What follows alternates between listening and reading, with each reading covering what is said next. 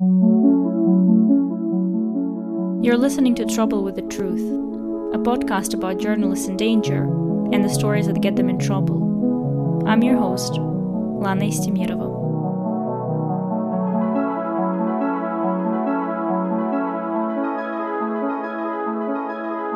In 2011, Zaina Erhaim was doing a master's degree in journalism at one of London's universities. When her homeland erupted in protest against Bashar al Assad's regime, she didn't think twice before catching a flight to go back home. Journalism was her calling. She participated in demonstrations and helped deliver aid to victims, but most importantly, she documented what was happening in Syria at the time. As the revolution turned into a bloody proxy war for multiple actors, Zaina remained there and continued her work despite the danger she and other brave activists and journalists risked their lives to tell the world the truth about the war. I'm honored to have her as a guest on my podcast.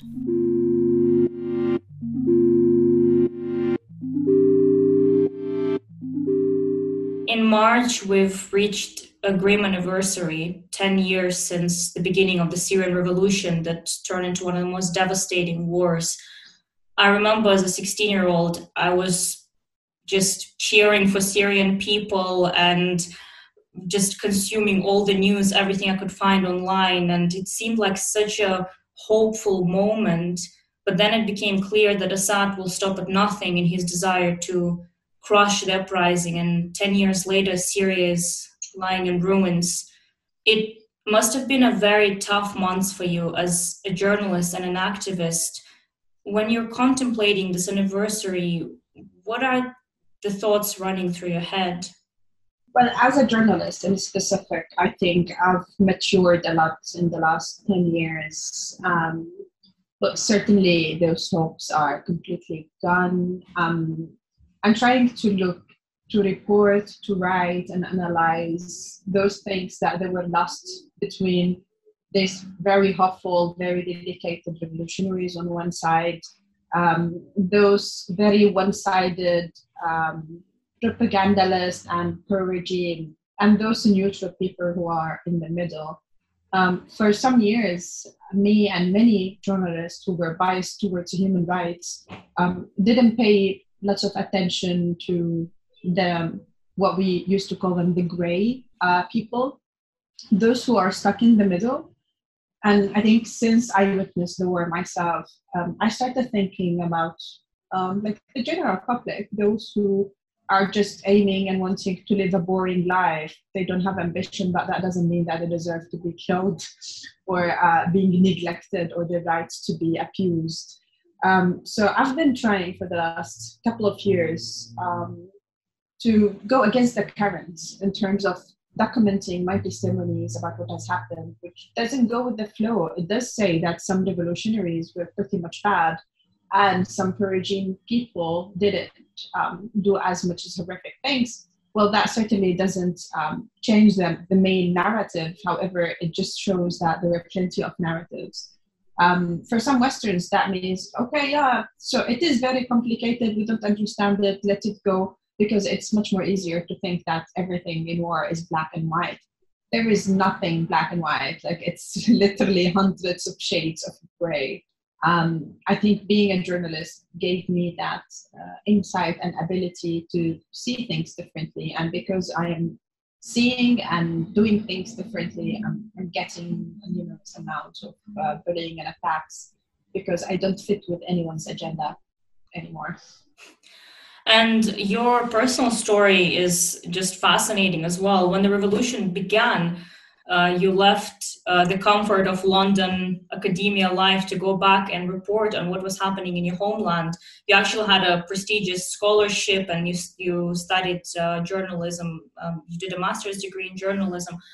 And not only did you have to face the obvious dangers of reporting um, during the war, during the revolution, but you also had to work in an environment that was quite hostile to women journalists, and you were really a pioneer by so many standards. There is a quote by you that I I love first level of class is the international male reporter, next is the local male reporter, third is the international woman reporter, and at the bottom is the local woman reporter. And that really says a lot about what you had to go through. But my question is why do you think it's so valuable that women journalists tell their own stories? Well, first, because if they don't, no one would. this is uh, this is the first thing. And secondly, I think the perspective of women, like all the pictures, even in international media, we are being told about the things that are happening around us through males' eyes, through their own cameras, through their own perspective. And I, especially women in our region, um, in conservative communities, they do have a very much different perspective. And they are facing lots of extra difficulties that the patriarchal society and those mainstream they don't understand it. So they can't even report it. Like until now whenever a, a woman decides to take off her headscarf or put on a headscarf there is still even on social media there is still this huge wave of, uh, of like interference in her personal affairs. And they would say yeah we're just saying our opinion. This is a freedom of expression. So, I mean, this very basic right of just deciding who you are and what you do is not understood even among those who claim to be uh, advocating for human rights and for um, like freedoms, which include certainly personal freedom. I'm giving this example to tell you like how far we are from being able to tell the same stories in the same perspective. Mm. Women, especially those locals, because they have to face their own traditions, their own community, the sexism, and in many cases, misogyny. Um, and above that, prove themselves, and this is very difficult. And then in the third stage, to just say what they want, and if what they are doing is against the current, the kind of attacks that they will get is far more different. It's it's lethal. It will target them in their who they are. Unlike men, um, who write stories and they will be discussed or like criticized for their ideas. Women are criticized for who they are. She's going to be ashamed by her body, her look, her personal life, her pictures. So it's it's literally lethal, and that's why I think, especially local women who are working in conflicts, they're literally putting their life on the front line every single day. Although they're just reporting on social affairs or within their own communities, they don't have to be on front line to be targeted on daily basis. And you actually um, made a film about this a few years ago. Could you tell me more about that film and who are your heroes, heroines, I should say? Yes, so since 2008, I would say um, that was the year when I became feminist myself. Uh, being raised in conservative society, I did believe uh, in all these patriarchal doctrines um, I believe that I don't have the right to walk freely in the street because I am a woman. Um, I believe that I need a male guardian to travel because I'm not adequate enough to do that on my own. Um, in 2008, I just had a couple of, um, I think I had a training and then um, I did an internship in Germany and I started seeing things differently. And by then, I started only writing, mainly writing about things that are related to women when I was living in Damascus. Um, in 2009, I also established a campaign against the personal status law uh, on social media then, although social media was blocked in Syria. So I started my activism like 12 years ago. So it made very much sense and continuous of what I did when I went in um, to, no- to northern Syria. And I've seen how those like basic women's rights even became harsher to obtain because um, now traditions are armed. Now uh, patriarchal community is literally holding arms. So before you were not allowed to go on the street on your own. Now you're forbidden by force uh, not to go to the street um, on your own so it, it made pretty much logical for me um, because I, I had this privileged access to the women because i am among them um, to document the extra difficulties that activists, women activists, are facing um, in those rebelhood areas. And yeah, sadly, that was pretty unique because everyone, all the male uh, and, and some even of women journalists, were just documenting the war, the victims. Uh, but there is different layer of things that are being faced by specifically women. And I'm speaking about women activists. Local women who are not activists face even more repressions. Uh, it's it's like um, a very scary hierarchy. But even those very powerful, uh, very um, cloud women who are activists, um, who are who went, some of them even went on frontline to give first aid. Um, one of them, Ahad, she's still a close friend of mine. Um, she was protesting in front of ISIS, demanding the release of her kidnapped friends. She protested against the regime. Um, she was a team leader of a whole men team. And despite, despite that, she was being lashed and attacked every single day because she's not wearing the same dress code requested, although she was wearing a headscarf, but they didn't like the color of her coat. So imagine the kind of details they were interfering at. So for me, those are the stories that represent who I am. And I was, I was as they are. I was facing all of these restrictions myself. Um, and those are the stories I, I wanted to highlight uh, because this narrative of um, all firefighters, uh, all um, freedom fighters are actually fighting for all freedoms. Um, again, it's shallow and this two dimension word doesn't exist. And I believe women's perspective from me is the most important one. And this is why I try to, to highlight it. Um, this is why I actually stayed um, in, in, Syria for. I wanted to tell those stories that I know if I don't um, no one would. And you also trained women journalists. I find it interesting how, on one hand, war intensifies, like intensifies certain gender divides. Um, you know that there are men who are fighting and women who are at home, for instance. But on the other hand, it subverts them as well. Um, because you trained women journalists, and some of them were housewives, others didn't have degrees do you think they were just kind of past caring about what men would think about them and their choice of profession? Well, yes, certainly. Um, especially in the first training I did, which was in Idlib, um, and I invited um, those women who are interested in learning about journalism. Many came because uh, they heard other males speaking about it, and they were like, "We just want to discover what is this major thing that's mm. happening around us." Um, but um, I think they were not even taken seriously by their partners when they told them we're going to this women's center to do uh, media training. Their partners just didn't take them seriously. And okay, do a knitting one as well after you finish. Um, and then when they started writing, and in particular, one of them who is who's, who became a journalist, and she is still writing for lots of um, Arabic outlets. Um, when she started writing, he started to get bothered because she needed to speak with men via Skype to interview them because they're not allowed to meet in person. And then when she started gaining money out of her writing, that's when the shift happened. And she started gaining far more than her husband, who's getting his salary in local currency while she's getting it in dollar. And then the next trip I did when I met Hadia, uh, obviously he was turned into her fixer so whenever she wants to interview a man, he would go and hand her questions to him, get her the answers. Um, so I think the financial part, especially in the Dispire situation in northern Syria, uh, played a role. Um, and some men took advantage, and luckily for the women's uh, benefit, and they changed their minds. And, and not to mention, yani, I think the perspective in general um, has changed. Um, so now, although women are still being attacked a lot uh, more than, than men if they're media activists, but they exist.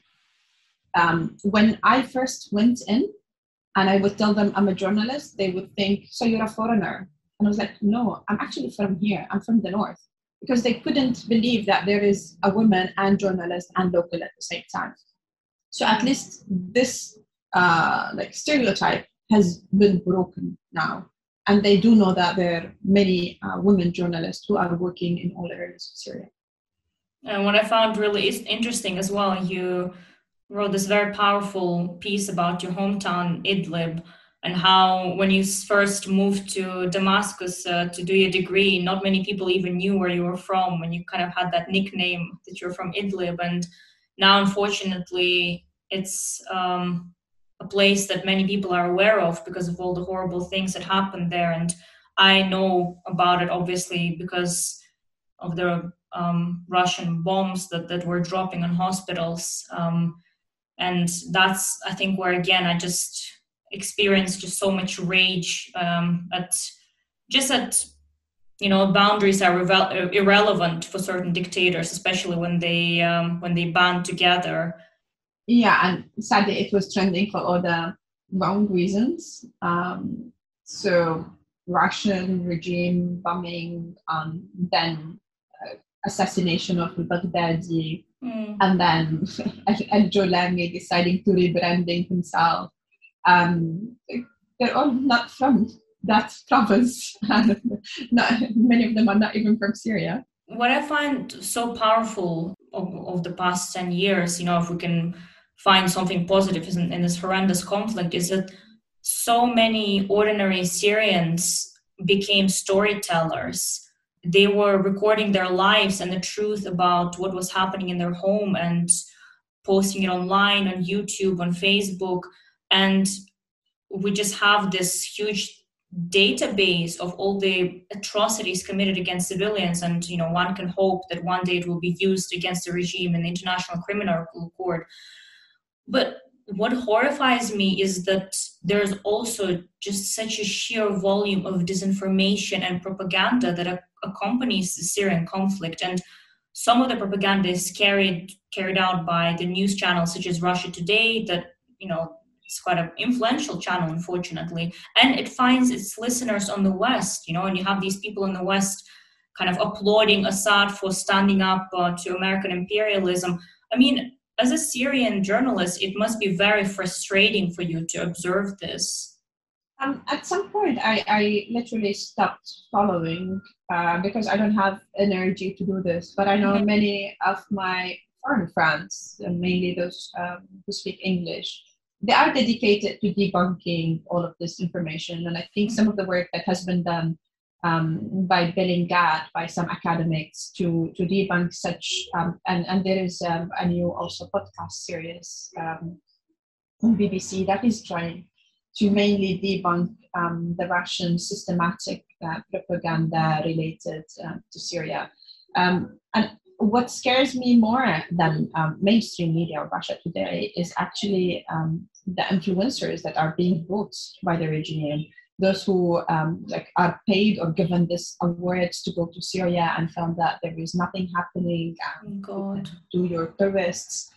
Uh, you can come for tourism, um, and this you know i'm not going to give them a free of charge advertisement but this website has been run by uh, well-known propagandists who just to try to attack anything uh, that's actually any facts um, or credits that are coming just from Syria, Syria, Lebanon, all the areas that are of interest um, of Iran and Russia.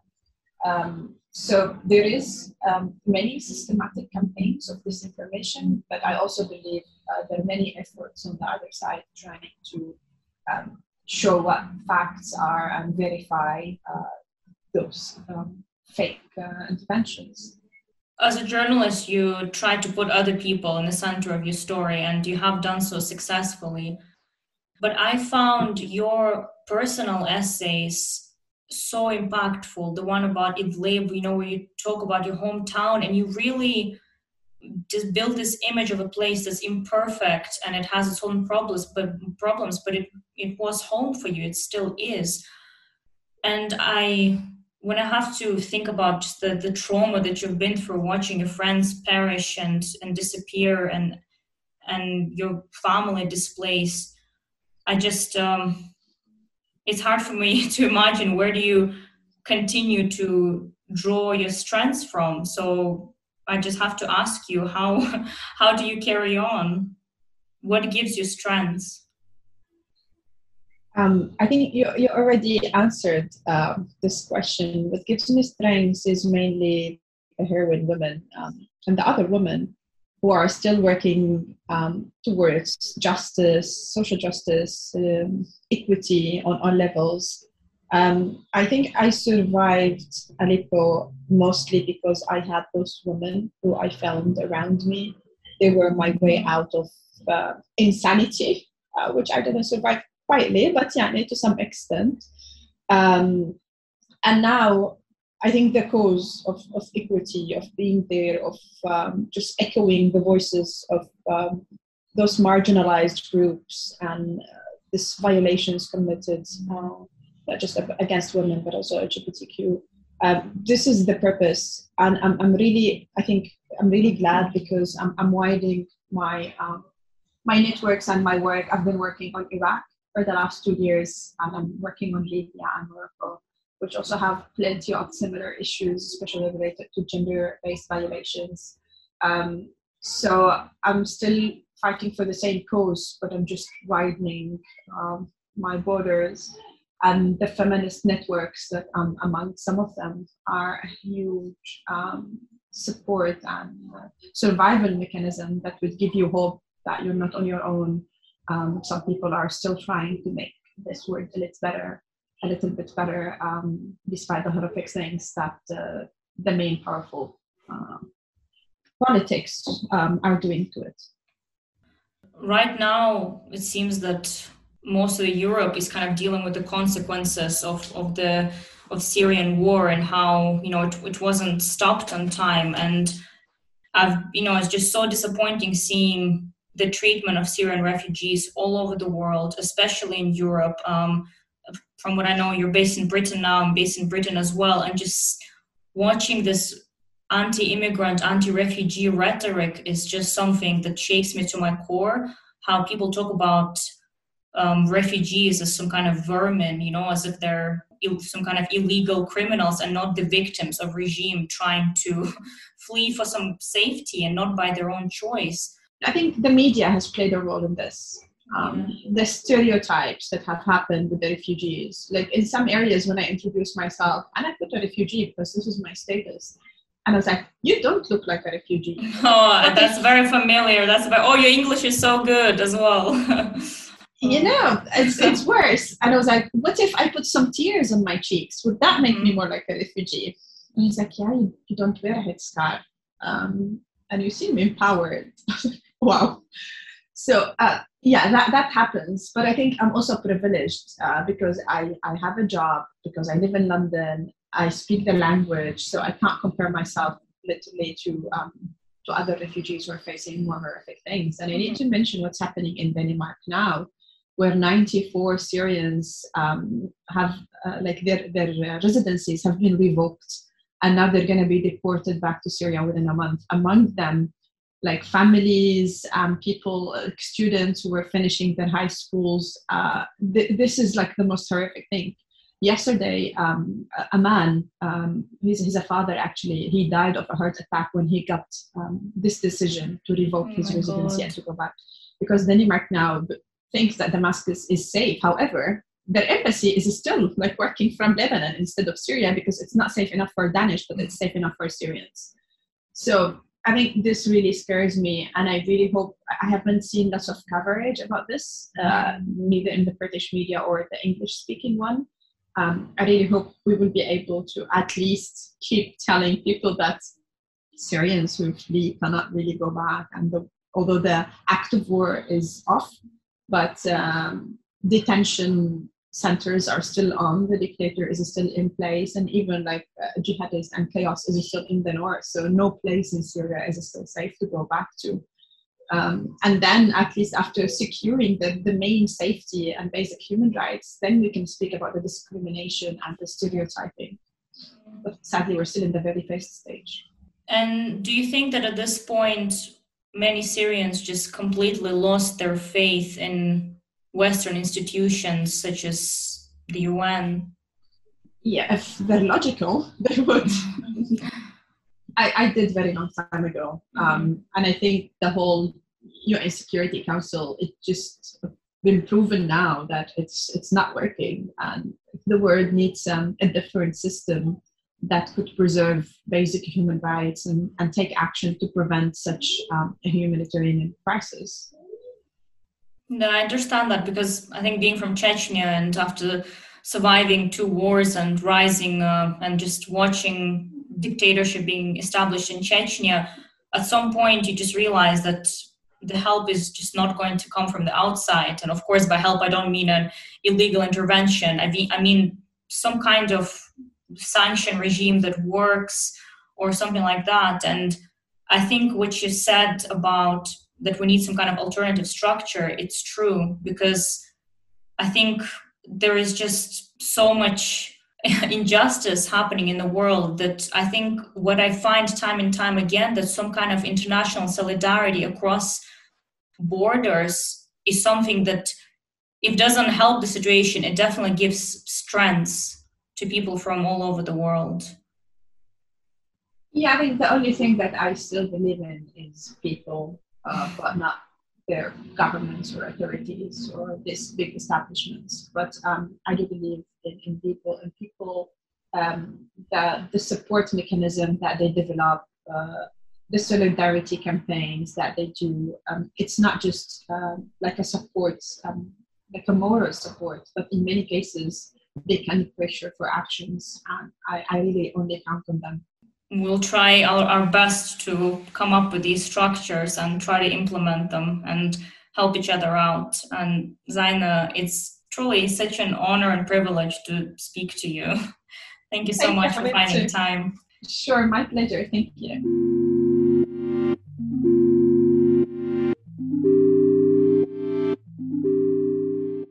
This podcast is just a tiny introduction to Zaina, but I hope it will encourage you to read more of her work. It's worth it. And make sure to follow Trouble with the Truth on any podcast platform of your choice. Thanks for listening.